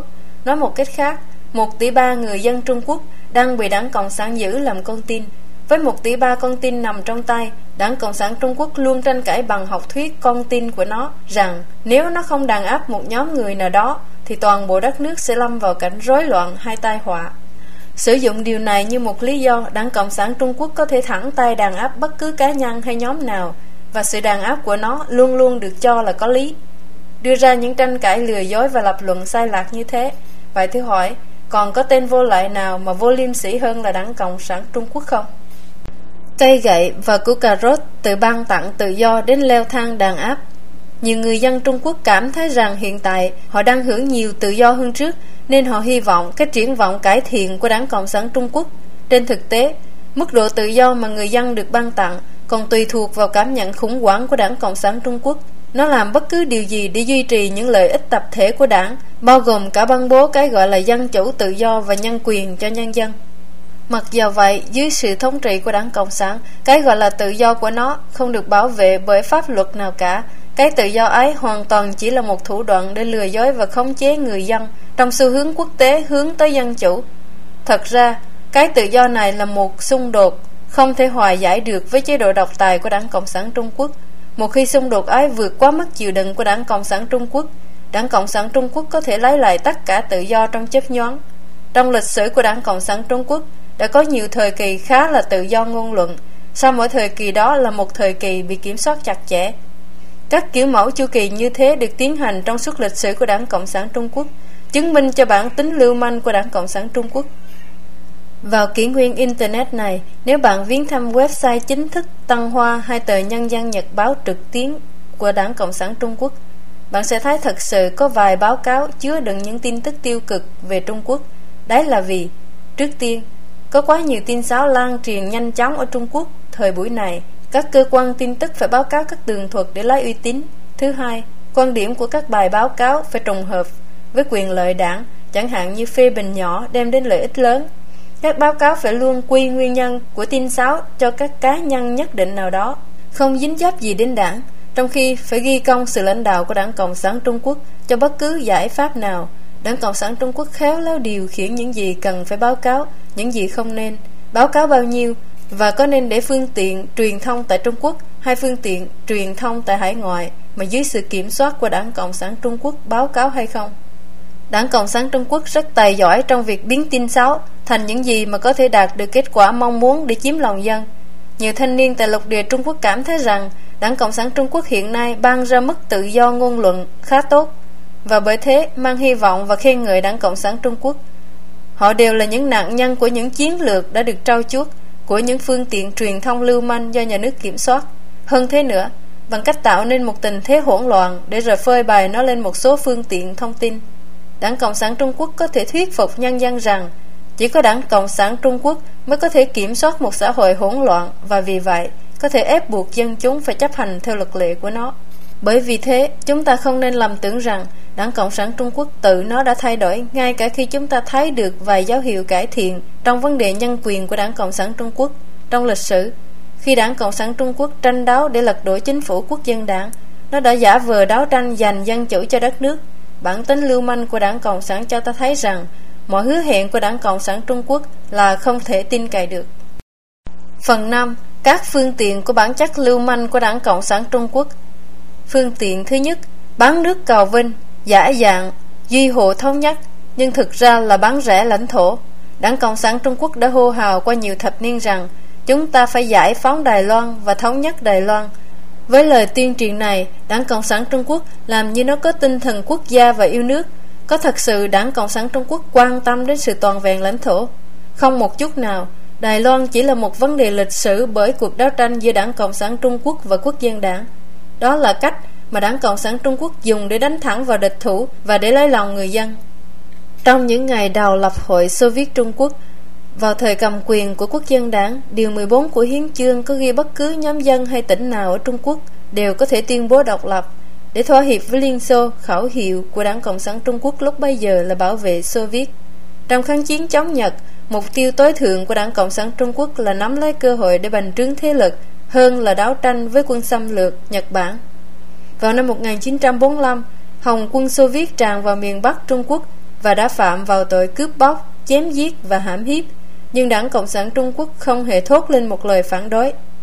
Tương tự như vậy, khi Liên Xô ủng hộ ngoại Mông Cổ được độc lập khỏi Trung Quốc, một lần nữa, đảng Cộng sản Trung Quốc lại im lặng. Cuối năm 1999, Đảng Cộng sản Trung Quốc và Nga đã ký bản hiệp ước giám định biên giới Nga-Trung. Trong đó, Đảng Cộng sản Trung Quốc chấp nhận tất cả điều ước bất bình đẳng mà nhà Thanh và Nga đã được ký kết hơn 100 năm trước và đã bán hơn 1 triệu km vuông đất cho Nga, một vùng đất rộng hơn Đài Loan gấp mấy chục lần. Trong năm 2004, Đảng Cộng sản Trung Quốc và Nga đã ký bản thỏa ước thỏa hiệp bổ túc biên giới miền Đông và theo đó thì đã mất một nửa chủ quyền của đảo Hắc Hạt Tử trong tỉnh Hắc Long Giang cho Nga. Về các vấn đề biên giới khác như chủ quyền về quần đảo Nam Sa và đảo Điếu Ngư, Đảng Cộng sản Trung Quốc không quan tâm chút nào vì nó không ảnh hưởng gì đến quyền lực của đảng. Đảng Cộng sản Trung Quốc đã rầm rộ hợp nhất Đài Loan, đó chỉ là đám khói che và là thủ đoạn lưu manh để kích động lòng yêu nước mù quáng và giữ cho công chúng không chú ý tới các mâu thuẫn trong nội bộ. Phương tiện thứ hai, lưu manh chính trị không còn giới hạn đạo đức. Một chính phủ phải luôn được giám sát, trong những nước dân chủ, sự tách biệt giữa quyền lực với tự do ngôn luận và báo chí là một cơ chế tốt để giám sát. Các niềm tin tín ngưỡng cung cấp thêm sự kiềm chế về mặt đạo đức. Nhưng tuyên truyền của đảng Cộng sản là lý luận vô thần. Nó không có bản năng thánh thiện đi kiềm chế về mặt đạo đức các hành vi của nó. Đảng Cộng sản cai trị độc tài, vì vậy không có luật lệ để ngăn cản nó về mặt chính trị. Hậu quả là đảng Cộng sản Trung Quốc hoàn toàn không lo lắng và không kìm hãm khi nó hành động với bản chất lưu manh và bạo ngược. Theo đảng Cộng sản Trung Quốc thì ai giám sát đảng? Tự giác. Đây là khẩu hiệu mà đảng Cộng sản Trung Quốc đã dùng để lừa dối nhân dân trong nhiều thập niên qua. từ việc tự phê bình trong thời gian đầu đến tự giám sát tự hoàn hảo khả năng lãnh đạo của đảng và gần đây tự nâng cao khả năng quản lý của đảng. Đảng cộng sản trung quốc nhấn mạnh cái siêu năng lực gọi là tự cải thiện. Đảng cộng sản không chỉ nói mà thật sự hành động như là thành lập ủy ban kiểm tra kỷ luật trung ương và văn phòng kháng cáo. Và những cái tương tự như vậy, các tổ chức này chỉ là những bình hoa đẹp nhưng vô dụng để mê hoặc và đánh lạc hướng thiên hạ không có kiềm chế về mặt pháp luật và đạo đức tự cải thiện của đảng cộng sản trung quốc cũng bằng như tự tâm sanh ma. Đó là cái cớ mà đảng cộng sản trung quốc dùng để tránh sự giám sát từ bên ngoài từ chối cởi mở đảng cấm tự do báo chí và tự do đảng phái chính trị. Bọn cung đồ chính trị dùng thủ đoạn này để lừa phỉnh nhân dân và đồng thời để bảo vệ sức mạnh của Đảng Cộng sản Trung Quốc và lợi ích của nhóm cầm quyền. Lão luyện trong thủ đoạn chính trị lưu manh là đặc trưng của Đảng Cộng sản Trung Quốc, chính quyền chuyên dân chủ của nhân dân, chế độ tập trung dân chủ, chính trị hiệp thương vân vân tất cả đều là các thủ đoạn lừa lọt. Ngoài trừ chuyên chính, tức là độc tài, là chính quyền chuyên về, còn tất cả đều là dối trá. Phương tiện thứ ba, trò chơi lừa đảo từ giả vờ kháng Nhật đến giả vờ chống khủng bố. Đảng Cộng sản Trung Quốc luôn tuyên bố là dẫn dắt nhân dân Trung Quốc đánh bại quân xâm lược Nhật. Tuy nhiên, rất nhiều tư liệu lịch sử chứng tỏ rằng Đảng Cộng sản đã cố tình tránh giao tranh trong chiến tranh Trung Nhật. Đảng Cộng sản chỉ cản trở nỗ lực chống Nhật bằng cách lợi dụng quốc dân đảng tham gia chiến tranh để phát triển lực lượng của chính nó. Chỉ có hai trận chiến chính mà Đảng Cộng sản đã tham dự là chiến dịch Bình Hình Quang và Đại chiến Bách Đoàn trong chiến dịch Bình Hình Quang, Đảng Cộng sản không phải là lãnh đạo hoặc quân chủ lực đã tham gia hay chỉ huy trận chiến gì cả. Thay vào đó, quân đảng Cộng sản chỉ phục kích các đơn vị bổ sung của quân Nhật mà thôi. Còn trận thứ hai, nội bộ đảng Cộng sản Trung Quốc đã tin rằng tham dự vào cuộc chiến là vi phạm chính sách chiến lược của đảng. Sau hai trận chiến, Mao và quân đội đảng Cộng sản không tham dự vào trận chiến quan trọng nào cả và cũng không tạo ra những anh hùng nào trong cuộc chiến Trung Nhật như là Đổng Tùng, Thụy trong cuộc chiến với quốc dân đảng vào năm 1948 và Hoàng đế Quang trong chiến tranh Triều Tiên. Chỉ có một số nhỏ chỉ huy cấp cao của Đảng Cộng sản Trung Quốc đã chết trên chiến địa chống Nhật. Cho đến nay, thậm chí Đảng Cộng sản Trung Quốc còn không thể báo cáo con số thiệt hại trong chiến tranh Trung Nhật, cũng như là không một ai có thể tìm được những đài tưởng niệm anh hùng liệt sĩ trong cuộc chiến Trung Nhật trên mảnh đất Trung Quốc rộng lớn. Cùng lúc đó, Đảng Cộng sản Trung Quốc đã thành lập chính phủ vùng biên giới tại các tỉnh Thiểm Tây, Cam Túc, Ninh Hạ rất xa chiến địa. Dùng thuật ngữ hiện đại, Đảng Cộng sản Trung Quốc đã thực hành một quốc gia hai hệ thống hoặc hai Trung Quốc. Bên trong Trung Quốc, mặc dầu các sĩ quan chỉ huy của Đảng Cộng sản Trung Quốc không thiếu nhiệt tình chống lại quân Nhật, nhưng các thành viên cao cấp của Đảng Cộng sản Trung Quốc đã không chân thật trong chiến tranh Trung Nhật, mà trái lại đã dùng phương sách bảo tồn thực lực và lợi dụng chiến tranh như là cơ hội để tự tăng sức mạnh. Khi Trung Quốc và Nhật Bản nói lại quan hệ ngoại giao vào năm 1972, Mao Trạch Đông đã tiết lộ sự thật với Thủ tướng Nhật Kakui Tanaka rằng Đảng Cộng sản Trung Quốc phải cảm ơn Nhật Bản vì nếu không có chiến tranh Trung Nhật, Đảng Cộng sản Trung Quốc không thể nào nắm được quyền lực ở Trung Quốc. Thật sự là một tuyên bố giả dối của Đảng Cộng sản Trung Quốc rằng nó đã lãnh đạo nhân dân Trung Quốc kiên trì 8 năm kháng chiến chống Nhật và cuối cùng giành thắng lợi. Hơn nửa thế kỷ sau, với sự kiện khủng bố 911 tấn công trên đất Mỹ, nỗ lực chống khủng bố đã trở thành tiêu điểm quốc tế. Đảng Cộng sản Trung Quốc một lần nữa lại dùng quỹ kế lưu manh kiểu giả kháng Nhật, giả dạng chống khủng bố. Đảng Cộng sản Trung Quốc đã dán nhãn nhiều người theo tín ngưỡng, những nhân sĩ bất đồng chính kiến, các nhóm liên quan đến các xung đột lãnh thổ hay sắc tộc và quy cho họ là khủng bố. Trong chiêu bài chống khủng bố quốc tế, Đảng Cộng sản Trung Quốc đã phát động nhiều cuộc trấn áp bạo lực. Ngày 27 tháng 9 năm 2004, Tăng Hoa Xã đã trích từ tờ báo Tăng Kinh rằng Bắc Kinh có thể thành lập phòng chống khủng bố đầu tiên trong tất cả các tỉnh và thành phố tại Trung Quốc. Một số phương tiện truyền thông ủng hộ Trung Quốc tại hải ngoại thậm chí còn đưa tin trên hàng đầu. Phòng 610 tham gia chống khủng bố. Phòng 610 là một mạng lưới của các cơ quan chính phủ thành lập đặc biệt để khủng bố những học viên Pháp Luân Công, tuyên bố rằng phòng chống khủng bố sẽ tập trung tấn công các tổ chức khủng bố, bao gồm có Pháp Luân Công. Đảng Cộng sản Trung Quốc dán nhãn hiệu khủng bố lên những người không có vũ khí trong tay, không đánh trả lại khi bị đánh đập hay không nói lại khi bị lăng mạ là những người thỉnh nguyện ôn hòa cho quyền được giữ niềm tin của họ. Lợi dụng xu thế chung là chống khủng bố, Đảng Cộng sản Trung Quốc đã điều động lực lượng khủng bố đặc biệt, được trang bị đến tận răng, để chỉ đạo trấn áp nhanh chóng nhóm người hòa bình không phòng thủ này, những học viên Pháp Luân Công. Hơn thế nữa, Đảng Cộng sản Trung Quốc đã lợi dụng lý do chống khủng bố để tránh dư luận và sự lên án của quốc tế về cuộc khủng bố Pháp Luân Công của nó. Những cái giả dối được dùng ngày nay không khác gì những cái được Đảng Cộng sản Trung Quốc dùng trong chiến tranh Trung Nhật và hành xử như thế đối với một vấn đề nghiêm túc là các nỗ lực chống khủng bố quốc tế thật là một điều đáng sỉ nhục. Phương tiện thứ tư, giả vờ chân thành đồng ý bên ngoài, nhưng bên trong thì bí mật chống lại. Đảng Cộng sản Trung Quốc không tin vào các học thuyết của chính nó, nhưng lại ép buộc người khác phải tin vào chúng. Đây là một phương thức xảo quyệt nhất mà tài giáo Đảng Cộng sản Trung Quốc đã dùng. Nó biết rằng những học thuyết của nó sai lầm và lý tưởng của chủ nghĩa xã hội là không có thật. Đảng Cộng sản Trung Quốc không tin vào những học thuyết này, nhưng lại ép buộc người khác phải tin vào chúng. Nó đàn áp những người không tin vào chúng. Đảng Cộng sản Trung Quốc đã trơ tráo viết hệ tư tưởng giả dối như thế vào hiến pháp như là nền tảng của quốc gia Trung Quốc. Trong cuộc sống thực, có một hiện tượng rất thú vị. Nhiều quan lại cao cấp bị mất chức trong tranh giành quyền lực tại vũ đài chính trị Trung Quốc vì tham nhũng hữu bại. Nhưng đây lại chính là những người đã tuyên truyền sự chân thật và vô vị lợi trong các buổi họp công cộng. Trong khi đó, chúng ăn hối lộ, tham nhũng và có nhiều hoạt động suy đồi sau hậu trường. Nhiều cái gọi là đầy tớ của nhân dân đã xa ngã theo lối này. Trong đó có Lý Gia Đình, cựu tỉnh trưởng Vân Nam, Lưu Phương Nhân, bí thư tỉnh ủy Quý Châu, Trình Duy Cao, bí thư tỉnh ủy Hà Bắc, Điền Phượng Sơn, bộ trưởng Bộ Đất đai và Tài nguyên và Phương Hoài Trung, phó tỉnh trưởng tỉnh An Huy. Tuy nhiên, nếu quý vị xem xét các bài diễn văn của chúng, quý vị sẽ thấy rằng không có ngoại lệ nào, chúng đều ủng hộ các chiến dịch chống tham nhũng và lặp đi lặp lại, thúc đẩy cấp dưới phải hành xử thật thà, dù rằng chính chúng biển thủ công quỹ và nhận hối lộ. Mặc dầu Đảng Cộng sản Trung Quốc đã nâng đỡ cán bộ gương mẫu và thu hút những người có lý tưởng và siêng năng gia nhập đảng để nâng cao hình ảnh đảng, nhưng tất cả mọi người đều thấy rõ tiêu chuẩn đạo đức đang tụt dốc không ngừng của đất nước Trung Quốc khốn khổ, đáng khủng khiếp đến thế nào.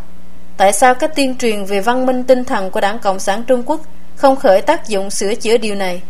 Sự thật, các lãnh đạo đảng đã truyền những lời trống rỗng khi chúng phổ biến phẩm chất đạo đức của chủ nghĩa cộng sản hay phục vụ nhân dân. Sự không nhất quán giữa hành động và lời nói của các lãnh đạo cộng sản có thể được truy nguyên từ người cha đẻ ra chúng. Từ các Mark trở đi, Mark có đứa con hoang, Lenin bị bệnh giang mai từ ghế điếm, Stalin bị kiện vì cưỡng ép một ca sĩ quan hệ tình dục, Mao Trạch Đông đắm sao vào dục vọng, Giang Trạch Giang dâm loạn, dòng tộc của Sia lãnh đạo Cộng sản Romania, được giàu có một cách bẩn thỉu cũng nhờ y. Castro, lãnh đạo Cuba vơ vét hàng trăm triệu đô la gửi nhà băng nước ngoài. Kim Son, con quỷ giết người của Bắc Hàn, cùng với con cái sống trong trụy lạc và phung phí. Trong cuộc sống hàng ngày, dân chúng Trung Quốc chán ghét các buổi học tập chính trị rộng tuếch, dần dần họ nói lập lờ về các vấn đề chính trị vì mọi người đều biết tất cả chúng đều là những trò lừa bịp. Nhưng không một ai, từ người phát biểu lẫn thính giả trong các buổi họp chính trị này, dám nói thẳng về sự dối trá ấy. Đây là một bí mật mở, người ta gọi hiện tượng đó là thành thật giả. Đảng Cộng sản Trung Quốc đã cao giọng ba đại biểu vài năm trước đây, sau đó cải thiện khả năng điều hành và ba trái tim của ngày nay, nồng nhiệt, ổn định và được lòng dân Tất cả đều rỗng tết. Đảng cầm quyền nào mà không đại diện cho lợi ích nhân dân? Đảng cầm quyền nào mà không quan tâm đến khả năng điều hành? Đảng cầm quyền nào mà không lấy lòng dân? Bất cứ đảng nào mà không quan tâm đến những vấn đề đó Sẽ sớm bị đào thải khỏi chính trường. Nhưng đảng Cộng sản Trung Quốc lại xem các khẩu hiệu thừa ấy Như thể học thuyết tinh thâm và sâu sắc Và yêu cầu toàn đất nước nghiên cứu chúng. Khi sự giả vờ đã dần dần đóng khuôn vào suy nghĩ và thói quen của cả tỷ người và đã trở thành văn hóa đảng. Xã hội tự nó trở thành giả dối, phóng đại và không hồn. Thiếu tính lương thiện và lòng tin, xã hội sẽ ở trong khủng hoảng. Tại sao đảng Cộng sản Trung Quốc lại tạo ra những điều kiện như thế này? Trong quá khứ, nó là lý tưởng, nhưng nay vì lợi ích của nó, thành viên đảng Cộng sản Trung Quốc biết chúng là giả vờ, nhưng họ vẫn cứ giả bộ. Nếu đảng Cộng sản Trung Quốc không tuyên truyền các biểu ngữ và hình thức ấy, nó sẽ không thể đe dọa nhân dân, nó sẽ không thể bắt nhân dân theo và sợ nó. Phương diện thứ năm, vứt bỏ lương tâm, hy sinh công lý vì lợi ích của đảng. Trong cuốn sách Sự tu dưỡng của đảng viên Cộng sản, Lưu Thứ Kỳ đặc biệt nhấn mạnh về sự cần thiết gom lợi ích cá nhân của đảng viên với lợi ích của đảng là một. Trong các thành viên đảng Cộng sản Trung Quốc không thiếu những người chân chính, họ quan tâm đến đất nước và đồng bào, cũng không thiếu những người trung thực và liêm khiết, thực sự phục vụ nhân dân. Nhưng trong guồng máy tư lợi cho đảng, những người này không thể tồn tại. Dưới áp lực không ngừng nhằm đạt được nhân tính phục tùng đảng tính, họ thường là không thể tiếp tục, bị cách chức, hay tệ hơn nữa là bị thối nát. Nhân dân Trung Quốc đã qua trải nghiệm từng cá nhân và đã cảm nhận sâu sắc chế độ tàn bạo của đảng Cộng sản Trung Quốc và đã hình thành nỗi khiếp sợ thấm sâu trong người vì bạo lực của đảng Cộng sản Trung Quốc. Bởi thế, người dân không dám bên vực chính nghĩa, cũng không tin vào công lý. Đầu tiên họ phục tùng quyền lực đảng, dần dần họ trở nên vô cảm hay không thắc mắc về những gì không liên quan đến bản thân họ. Ngay cả tư duy của họ cũng bị đóng khuôn để phục tùng quyền lực đảng. Đây là kết quả của bản chất mafia lưu manh của Đảng Cộng sản Trung Quốc. Phương diện thứ sáu, Đảng Cộng sản Trung Quốc kích động tinh thần yêu nước để xúi dục nhân dân. Đảng Cộng sản Trung Quốc sử dụng những khẩu hiệu chủ nghĩa yêu nước và chủ nghĩa dân tộc để kích động nhân dân. Đó không những là những lời kêu gọi tập hợp chính yếu của Đảng Cộng sản Trung Quốc, mà còn là những mệnh lệnh được ban ra thường xuyên và là những chiến lược đã được thử nghiệm qua thời gian. Những Hoa Kiều từ nhiều thập niên không dám về sinh sống tại quê nhà khi đọc những tuyên truyền về chủ nghĩa dân tộc của tờ báo Nhân dân Nhật báo tại hải ngoại. Họ có thể trở nên ái quốc hơn người dân sống trong nước bị đảng Cộng sản Trung Quốc thao túng, những người dân Trung Quốc, những người không dám nói không với bất cứ một chính sách nào của đảng Cộng sản lại trở nên đủ dũng cảm để gây dông bão cho đại sứ quán và tòa lãnh sự Hoa Kỳ tại Trung Quốc. Ném trứng, đá, đốt xe và cờ Mỹ tất cả đều dưới ngọn cờ chủ nghĩa yêu nước. Mỗi khi đảng Cộng sản gặp vấn đề quan trọng cần người dân phải tuân theo. Nó lại sử dụng chủ nghĩa yêu nước và chủ nghĩa dân tộc làm phương thức để khẩn cấp động viên dân chúng. Trong tất cả các trường hợp bao gồm cả những vấn đề liên quan đến Đài Loan, Hồng Kông, Pháp Luân Công, va chạm giữa máy bay gián điệp Mỹ và phản lực chiến của Đảng Cộng sản Trung Quốc. Đảng Cộng sản đều đã sử dụng phương pháp trộn lẫn, giữa gây kinh hãi khủng khiếp và tải não tập thể.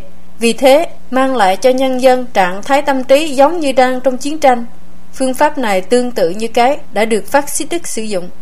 Bằng cách ngăn chặn tất cả tin tức khác, sự tải não của Đảng Cộng sản Trung Quốc đã thành công một cách kinh ngạc Mặc dù nhân dân Trung Quốc không thích đảng Cộng sản, nhưng họ suy nghĩ theo cách méo mó đã được đảng Cộng sản thấm nhuần vào. Ví dụ, trong chiến tranh Mỹ-Iraq, nhiều người dân được kích thích theo dõi sự phân tích hàng ngày trên kênh truyền hình CCTV. Họ cảm thấy một lòng căm thù, lòng mong báo thù và mong muốn chiến đấu mạnh mẽ, trong khi cùng lúc đó lại nguyền rủa cuộc chiến tranh khác. Phương diện thứ bảy, vô liêm sĩ đặt đảng trước đất nước và bắt nhân dân nhận kẻ cướp làm cha. Một trong những cụm từ mà đảng Cộng sản Trung Quốc thường dùng để đe dọa nhân dân là mất đảng, mất nước. Theo cách đó, đạt đảng lên trên đất nước, nguyên tắc thành lập của Trung Quốc là sẽ không có Tân Trung Hoa nếu không có đảng Cộng sản. Từ thuở sơ sinh, người dân đã được giáo dục vâng lời đảng và như đồng ngoan của đảng. Họ hát ca tụng đảng, tôi xem đảng như mẹ tôi. Ôi, đảng, mẹ yêu quý của tôi, ơn đảng sao hưng biển cả. Yêu cha mẹ không bằng yêu đảng. Họ sẽ hăng say chiến đấu bất cứ nơi nào đảng chỉ định. Khi chính phủ cứu trợ thảm họa, dân chúng phải cảm ơn đảng và chính phủ. Trước tiên là đảng, sau mới tới chính phủ. Khảo hiệu quân đội là đảng chỉ huy nòng súng. Ngay cả khi các nhà chuyên gia vẽ mẫu đồng phục cho các quan tòa, họ gắn bốn khuy vàng lên cổ áo đồng phục, những khuy này từ trên xuống dưới, để tượng trưng cho đảng, nhân dân, luật pháp và tổ quốc. Nó có nghĩa là mặc dù anh là quan tòa, đảng sẽ vĩnh viễn vẫn được đặt trên luật pháp, đất nước và nhân dân. Đảng đã trở thành tối thượng tại Trung Quốc và đất nước trở thành phụ thuộc đảng. Đất nước tồn tại vì đảng và đảng được cho là hiện thân của nhân dân và biểu tượng cho đất nước. Yêu đảng, yêu lãnh tụ đảng và yêu đất nước bị trộn lẫn vào nhau. Đó là nguyên nhân chính tại sao lòng yêu nước ở Trung Quốc đã bị méo mó. Dưới sự tác dụng tinh vi nhưng không ngừng của giáo dục và tuyên truyền của Đảng Cộng sản Trung Quốc, rất nhiều người đảng viên hay không đã bắt đầu nhầm lẫn đảng với đất nước. Cho dù họ có ý thức được hay không, họ đã chấp nhận rằng quyền lợi của đảng là tối cao hơn tất cả và đồng ý rằng lợi ích của đảng ngang hàng với lợi ích của nhân dân và đất nước. Kết quả của sự giáo dục tuyên truyền này của Đảng Cộng sản Trung Quốc đã tạo nên một môi trường để Đảng Cộng sản phản bội lợi ích quốc gia.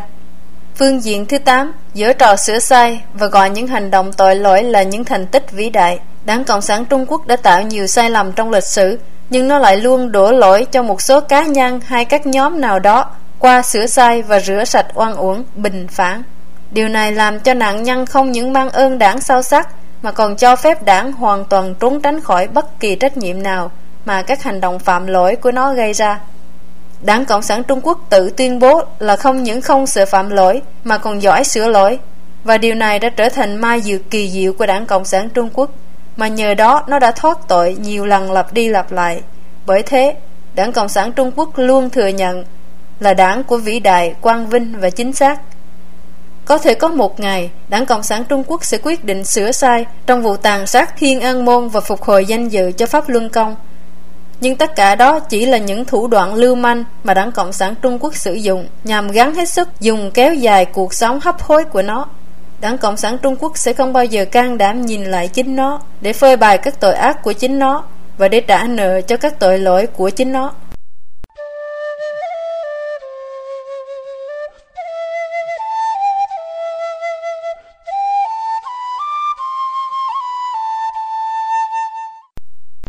Bộc lộ bản chất lưu manh, dùng khủng bố của nhà nước để tiêu diệt chân thiện nhẫn. Vụ lừa gạt tự thiêu tại Thiên Ân Môn do tài giáo đảng Cộng sản Trung Quốc dàn dựng có thể xem như là lời dối trá tầm cỡ thế kỷ của đảng Cộng sản Trung Quốc. Để đàn áp Pháp Luân Công, chính quyền đã bại hoại đến nội dụ dỗ năm người dân giả làm học viên Pháp Luân Công. Trình diễn màn tự thiêu giả tạo tại quảng trường Thiên An Môn bằng cách thông đồng với mưu đồ bất lương này năm người tham gia đã vô ý ký vào bản án tử hình của chính họ và kết quả là hoặc đã bị đánh chết trên hiện trường hoặc bị giết sau đó. Khi xem tua chậm cuốn phim video tự thiêu do chính đài truyền hình Trung ương Trung Quốc phát hành, có thể thấy rõ rằng Lưu Xuân Linh, một trong số người tự thiêu, bị cảnh sát đánh chết ngay tại chỗ. Các lỗi đóng kịch khác trong phim bao gồm cách ngồi của ông Vương Tiến Đông, chai nhựa được coi là đã chứa đầy xăng, còn nguyên vẹn dưới hai đầu gối của ông sau khi ngọn lửa được dập tắt. Cuộc đối thoại giữa một bác sĩ và nạn nhân trẻ nhất bé Lưu Tư Ảnh và sự hiện diện sẵn sàng của các phóng viên quay phim để quay phim hiện trường. Những sự thật này và còn nhiều hơn nữa đã đủ là chứng cớ để chứng minh rằng biến cố tự thiêu chính là một sự dối trá được thiết kế một cách hiểm độc bởi chế độ gian trạch dân nhằm chập mũ Pháp Luân Công. Đảng Cộng sản Trung Quốc đã sử dụng những phương pháp tàn bạo và ti tiện trong chiến dịch đã tuyên bố của nó. Nhằm loại bỏ Pháp Luân Công, nó đã chiếm lấy những tài nguyên tài chính của quốc gia tích lũy được trong 20 năm cải cách và mở cửa.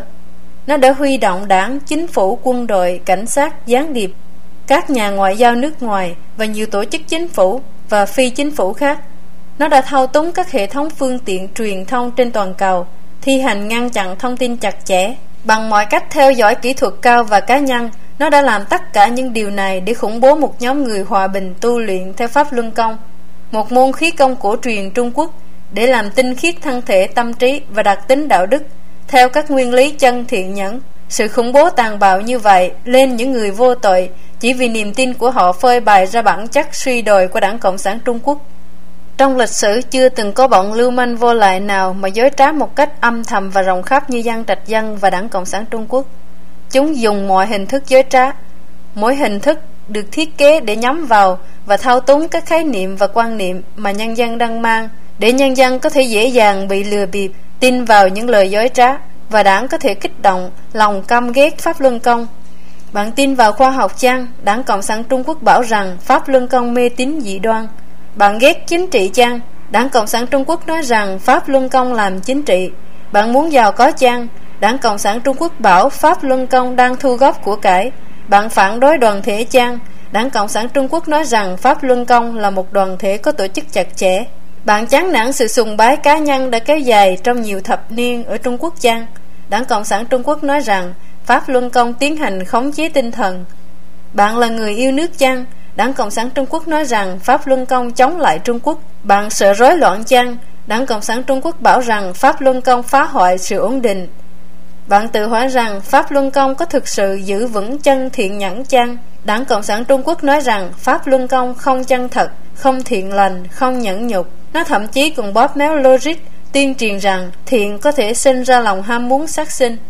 Bạn tin rằng chính phủ không đặt điều dối trá như vậy, Đảng Cộng sản Trung Quốc có thể tạo ra những dối trá còn to tát và gai sóc hơn nữa, từ tự sát đến tự thiêu, từ giết họ hàng đến giết người hàng loạt. Quá nhiều điều dối trá đến nỗi bạn cảm thấy rằng khó mà tin được. Bạn thông cảm với Pháp Luân Công chăng? Đảng Cộng sản Trung Quốc gắn kết sự nhìn nhận chính trị của bạn với sự khủng bố Pháp Luân Công và giáng chức bạn đuổi việc hoặc các tiền thưởng của bạn nếu học viên Pháp Luân Công tại khu vực trách nhiệm của bạn đi thỉnh nguyện ở Bắc Kinh. Vì thế, bạn sẽ bị bắt phải trở thành kẻ thù của Pháp Luân Công. Đảng Cộng sản Trung Quốc đã bắt cóc vô số học viên Pháp Luân Công và đưa họ đi dự các lớp tải não trong nỗ lực cưỡng bức họ phải từ bỏ niềm tin của mình. Phản đối Pháp Luân Công và phải hứa là không tập luyện nữa. Đảng Cộng sản Trung Quốc dùng nhiều cách tà ác khác nhau để thuyết phục họ, bao gồm cả việc sử dụng họ hàng thân quyến, việc làm và giáo dục để gây áp lực lên họ, hành hạ họ bằng nhiều hình thức tra tấn giả mang và ngay cả trừng phạt luôn cả các thành viên trong gia đình và đồng nghiệp của họ. Các học viên Pháp Luân Công đã bị tải não thành công, đến lượt lại bị sử dụng để tra tấn và tải não những người khác. Đảng Cộng sản Trung Quốc ác độc, một mực biến người tốt thành ma quỷ và ép buộc họ đi con đường đen tối tới tận cuối đời.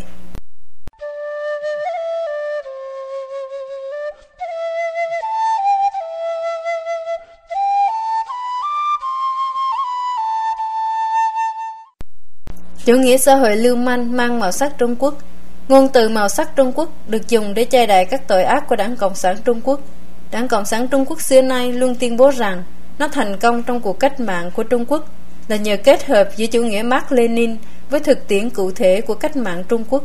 Đảng Cộng sản Trung Quốc thường xuyên làm dụng ngôn từ tính đặc thù như một sự hỗ trợ về tư tưởng cho các chính sách lưu manh và bất thường của nó. Các thủ đoạn lừa dối không thể lường trước được dưới bề ngoài giả dối màu sắc Trung Quốc, những gì mà Đảng Cộng sản Trung Quốc đạt được là vô nghĩa và lố bịch. Lý tưởng cách mạng của Đảng Cộng sản Trung Quốc là thực hiện quyền sở hữu công cộng đối với các phương tiện sản xuất và nó đã lừa dối nhiều người trẻ tuổi gia nhập tổ chức đảng vì lý tưởng cộng sản và đoàn kết. Nhiều người đã phản bội dân tài sản của gia đình mình cho Đảng Cộng sản Trung Quốc, nhưng sau 83 năm thành lập, chủ nghĩa tư bản đã trở lại. Chỉ bất quá là bây giờ, nó, chủ nghĩa tư bản, đang trở thành một phần của chính đảng Cộng sản Trung Quốc, kẻ mà ban đầu gương cao ngọn cờ của chủ nghĩa bình đẳng. Ngày nay, trong các con cái và họ hàng của các nhà lãnh đạo đảng, nhiều người là tư bản mới giàu có và nhiều đảng viên đang gắn hết nỗ lực tham gia vào nhóm mới này. Đảng Cộng sản Trung Quốc đã tiêu diệt các địa chủ và các nhà tư sản với danh nghĩa cách mạng và cướp đoạt tài sản họ. Giờ đây, hoàng tộc mới của Đảng Cộng sản Trung Quốc thậm chí còn giàu hơn nhờ biển thủ và tham nhũng. Những người đã theo đảng từ đầu cuộc cách mạng bây giờ thở dài. Nếu tôi biết tình trạng như ngày nay thì tôi đã không theo nó. Sau nhiều thập niên đấu tranh đẫm máu và mồ hôi, nay họ mới tự biết là họ đơn thuần chỉ là hiến dân tất cả tài sản của cải của ông cha để lại và cả mạng sống của chính mình cho tài giáo Đảng Cộng sản Trung Quốc.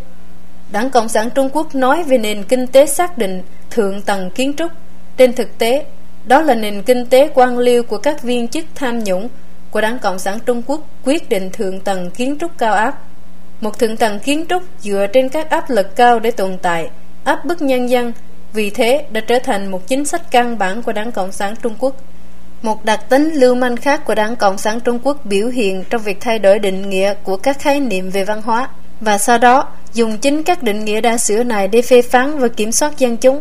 Khái niệm đảng là một ví dụ như vậy. Từ lúc khởi thủy, nhiều đảng được thành lập trên toàn thế giới chỉ có đảng Cộng sản thực thi quyền hành vượt quá phạm vi tập thể đảng. Nếu bạn gia nhập đảng, nó sẽ quản lý tất cả mọi khía cạnh cuộc đời bạn, bao gồm lương tâm, phương tiện sinh sống, cuộc đời riêng tư. Trong khi cầm quyền, Đảng Cộng sản Trung Quốc quản lý xã hội, chính phủ và bộ máy nhà nước. Nó sai khiến mọi vấn đề, từ việc quan trọng như ai sẽ là thủ tướng của đất nước, hay bộ trưởng quốc phòng, hay lập ra những quy định, luật lệ gì, đến những việc nhỏ nhất như một người nên sống ở đâu, nên kết hôn với ai và bao nhiêu con cái một người có thể có. Đảng Cộng sản Trung Quốc đã tập trung mọi biện pháp mà nó có thể hình dung được để kiểm soát. Dùng danh nghĩa của phép biện chứng Đảng Cộng sản Trung Quốc đã phá hủy hoàn toàn những tư tưởng thiên liêng, khoa học lý luận và việc tìm tòi tinh thần của triết học, trong khi Đảng Cộng sản Trung Quốc nói về phân phối tùy theo sự đóng góp, tiến trình cho phép một số người được giàu có trước lại được thành công nhờ phân phối theo quyền lực, Đảng Cộng sản Trung Quốc sử dụng sự ngụy trang, hết lòng phục vụ nhân dân để lừa dối những ai đeo đuổi lý tưởng này. Sau đó hoàn toàn tải não và kiểm soát họ, dần dần biến họ thành các công cụ dễ sai khiến để hết lòng phục vụ đảng và họ không dám lên tiếng cho nhân dân. Đảng lưu manh với màu sắc Trung Quốc sử dụng nguyên tắc là coi trọng quyền lợi đảng vượt trên mọi thứ khác. Đảng Cộng sản Trung Quốc đã bóp méo xã hội Trung Quốc bằng các thủ đoạn của một tài giáo, sáng tạo nên một loại người lố bịch thật sự trong toàn xã hội nhân loại. Loại người này khác với bất cứ các nước, các chính quyền hay các tổ chức khác.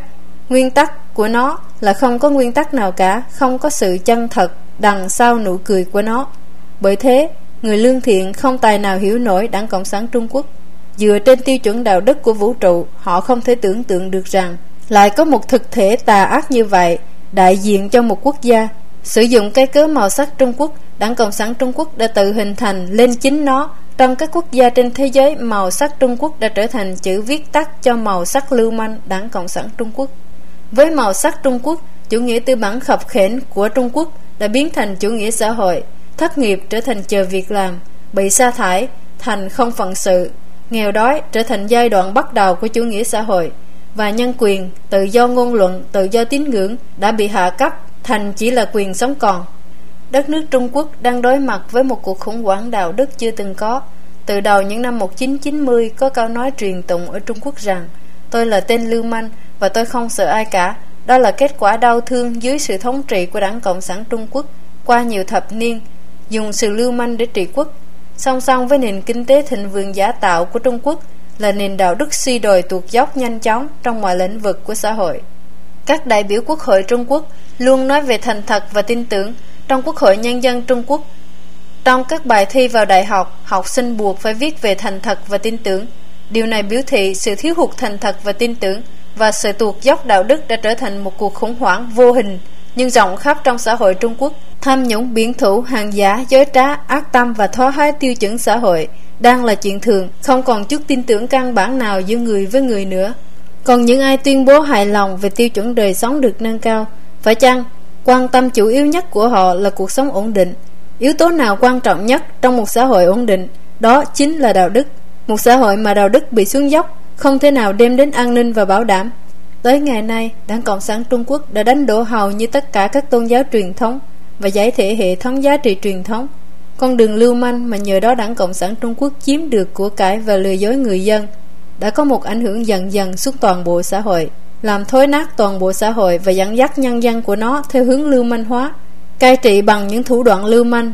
Đương nhiên, về cơ bản, Đảng Cộng sản Trung Quốc cần một môi trường xã hội lưu manh để nó tồn tại. Đó là tại sao Đảng Cộng sản Trung Quốc dùng mọi thứ để lôi kéo người dân xuống tầng cấp của nó. Cố gắng biến hóa nhân dân Trung Quốc thành lưu manh đủ loại. Đây là cách mà bản tính lưu manh của Đảng Cộng sản Trung Quốc đang chôn vùi nền tảng đạo đức đã duy trì dân tộc Trung Quốc bấy lâu.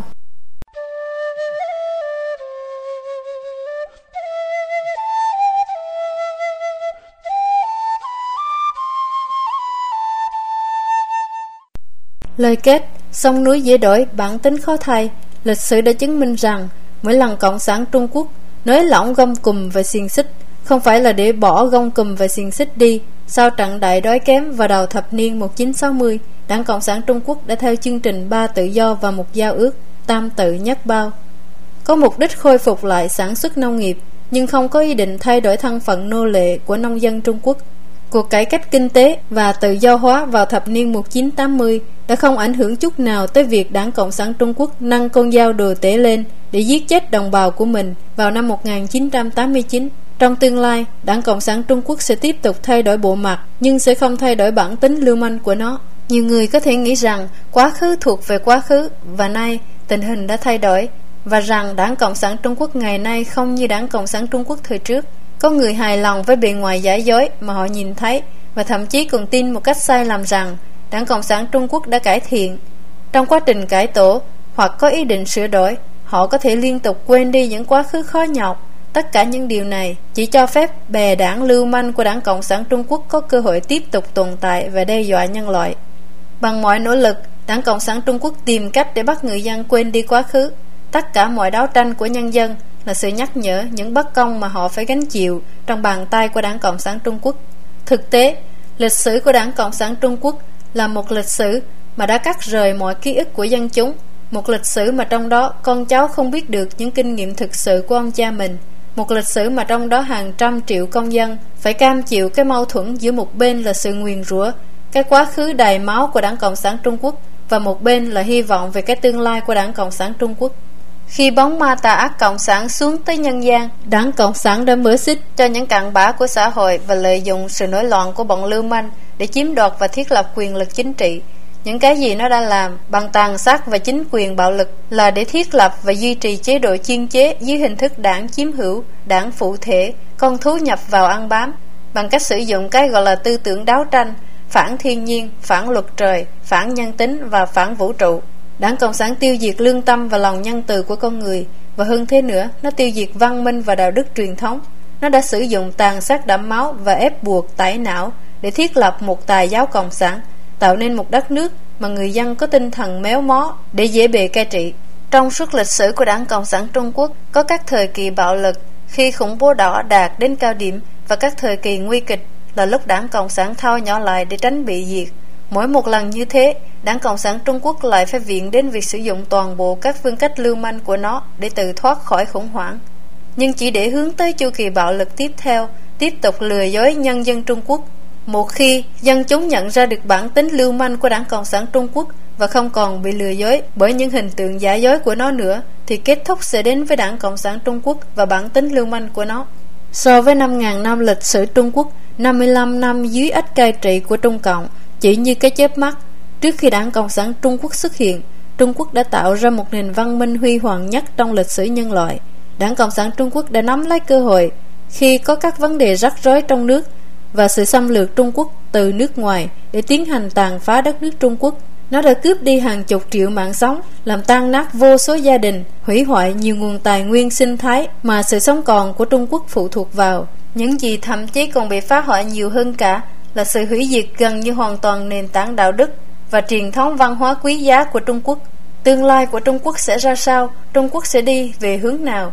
Những câu hỏi nghiêm túc như thế thật quá phức tạp để bàn luận chỉ bằng một vài từ. Tuy nhiên, có một điều chắc chắn là nếu không có sự phục hồi lại đạo đức của đất nước, không khôi phục mối quan hệ hài hòa giữa người và sự tự nhiên, giữa người với trời và đất, nếu không có đức tin hoặc văn hóa cho sự sống hòa bình giữa con người với nhau, đất nước Trung Quốc sẽ không thể có một tương lai sáng lạng. Qua bao thập kỷ tải não và đàn áp, Đảng Cộng sản Trung Quốc đã truyền cho thấm nhuần nhuyễn lối suy nghĩ và tiêu chuẩn về thiện và ác của nó vào cuộc sống nhân dân Trung Quốc một cách sâu đậm. Điều này đã dẫn nhân dân Trung Quốc đến chỗ chấp nhận và hợp lý hóa sự xuyên tạc và giả dối của Đảng Cộng sản Trung Quốc và trở thành một bộ phận của sự giả dối của nó, từ đó cung cấp cơ sở hình thái ý thức cho sự tồn tại của Đảng Cộng sản Trung Quốc.